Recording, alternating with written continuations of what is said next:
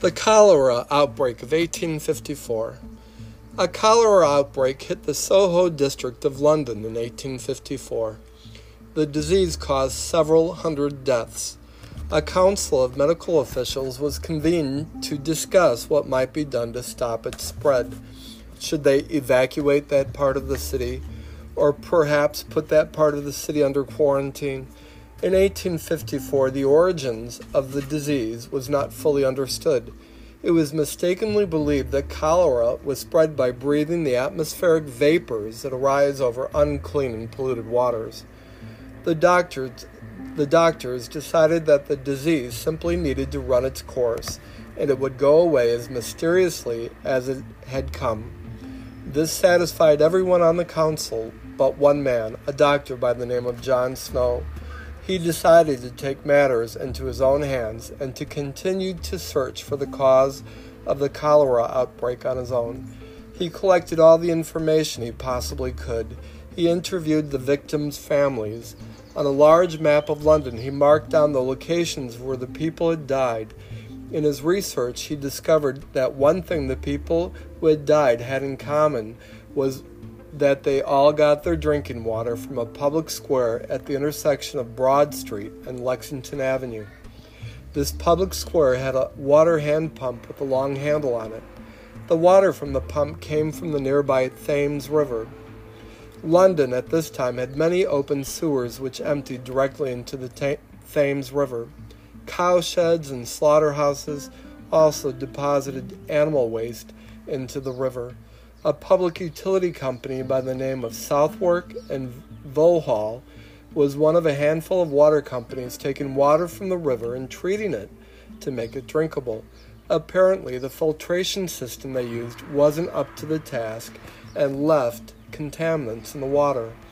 The doctor convinced authorities to cap off the well, and the cholera outbreak ceased. Capping off that pump and having the people find a different source of drinking water saved many lives.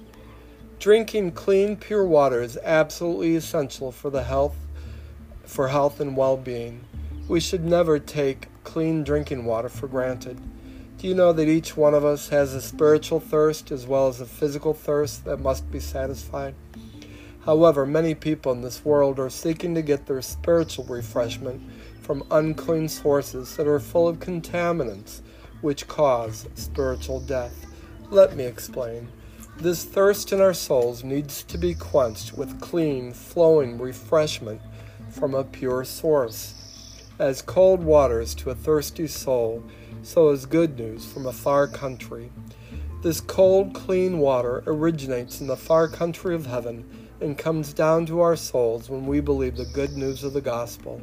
It flows down from God to our souls when we repent of our sins and believe the good news of a Savior sent from heaven. Repentance, or a heartfelt turning away from our sins, is absolutely essential. Without it, we will forever be drinking from contaminated sources which bring disease and death into our lives.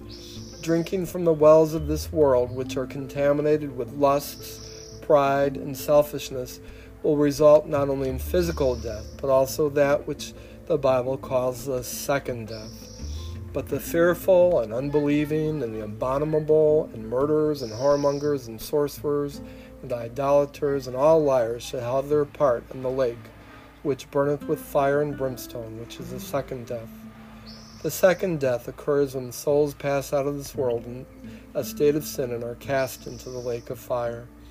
Those who died from cholera died a painful, agonizing death, but this temporary suffering, which is only for a little while, doesn't begin to compare to the pain and agony of spending eternity in the lake of fire. The Lord Jesus said, "But whosoever drinketh of the water that I shall give him shall never thirst, but the water that I shall give him shall be a well of water springing up into life everlasting."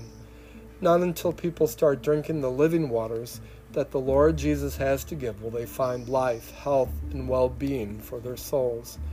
To bring living waters to our souls, Jesus Christ came to the world and gave his life at the cross.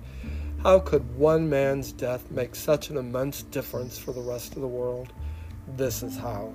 He was more than just a man. He was also the second person of the triune God, co-eternal and co-equal with the Father. Because of the greatness of his person, his death has the power to remove sins. Behold, the Lamb of God, which taketh away the sins of the world. The Savior died that we might live through him. This life freely flows to sinners when they renounce their sins and place their faith in the name of Christ. Whosoever will, let him come and take of the water of life freely. No matter what your past may be, God now invites you to take the water of life and drink freely. He wants you to drink not once, not twice, but ever and always. Christ alone has the living water to give. He has an abundant and never-ending supply. Will you drink it by believing in him? The Southwark and Vauxhall Water Company failed to purify the drinking water from the Thames River. There are many companies in this world that claim to provide clean drinking water, but which in truth are full of contaminants, which bring spiritual death. Let me name a few of these companies. If you are quenching the thirst of your soul in any of them, I hope you decide to cap them off and never drink from them again. There is one company that claims to purify putrid water and make it suitable to drink called the Carnal Entertainment Refreshment Company. People who get their water from this company think that the satisfaction of their soul's thirst comes from indulging their lust, desires, and passions. The company makes all sorts of false claims about how healthy their water is, when in truth it carries death and destruction. For to be carnally minded is death. Don't be deluded by the false promises this company makes. You are a spiritual being. If you ignore the needs of your soul, you will be doing as much damage to it as you would to your body, as if you drank dirty water. Ignore the needs of your soul, and you will inevitably be enmeshed in a death and destruction from which you may never be free. Another company that is pumping unclean spiritual refreshment out to millions is the Progressive Water Company. This company self-proclaims that they have the most knowledgeable experts working for them. They claim the drinking water of most of our ancestors was sadly polluted, and that they have now discovered what is good for people. Sins such as abortion, divorce, infanticide, euthanasia, and all other kinds of deviance, once thought unclean, now they loudly proclaim to be perfectly safe. What a company this is! The water they are pumping out has bits of death dissolved in it. Furthermore, this company declares every person has a privilege to determine for themselves what is good or evil. But this is as ridiculous as saying drinking water laced with the bacteria Vibrio cholerae is pure and good to drink, just as long as you choose to call it wholesome. What ridiculous nonsense.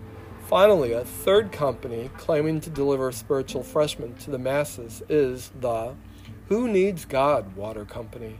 This company insists the water they deliver is absolutely the purest available, but they leave the everlasting God out of the picture.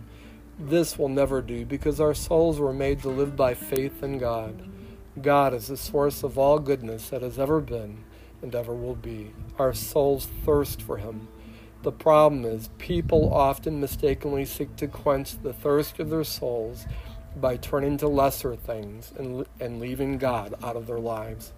Not until God is sought first and foremost can any person truly satisfy the thirst of their souls.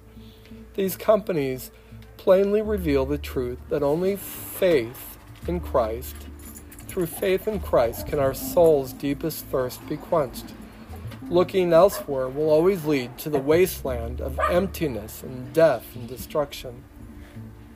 Jesus said to them, I am the bread of life. He that comes to me shall never hunger, and he that believes on me shall never thirst. The nobility and beauty of the life of Jesus Christ shows forth that he is the one and only true Son of God. He was not like other men who tripped and stumbled in their efforts to live righteously. He was perfect righteousness, goodness, and love living in the midst of human suffering.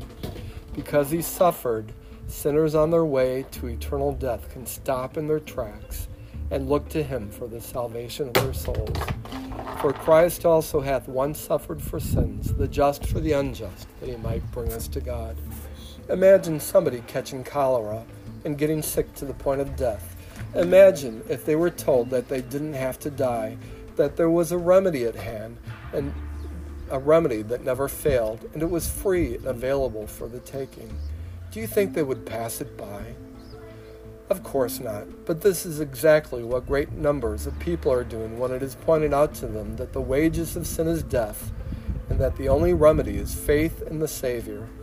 Instead of coming to the Savior, they pass him by.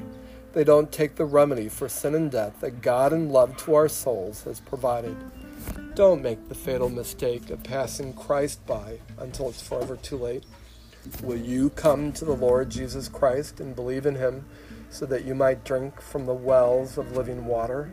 If you do, you will find that both in this life and the life to come, you have made the best decision ever. You will find eternal life, and this is life eternal, that they might know thee, the only true God, and Jesus Christ, whom thou hast sent.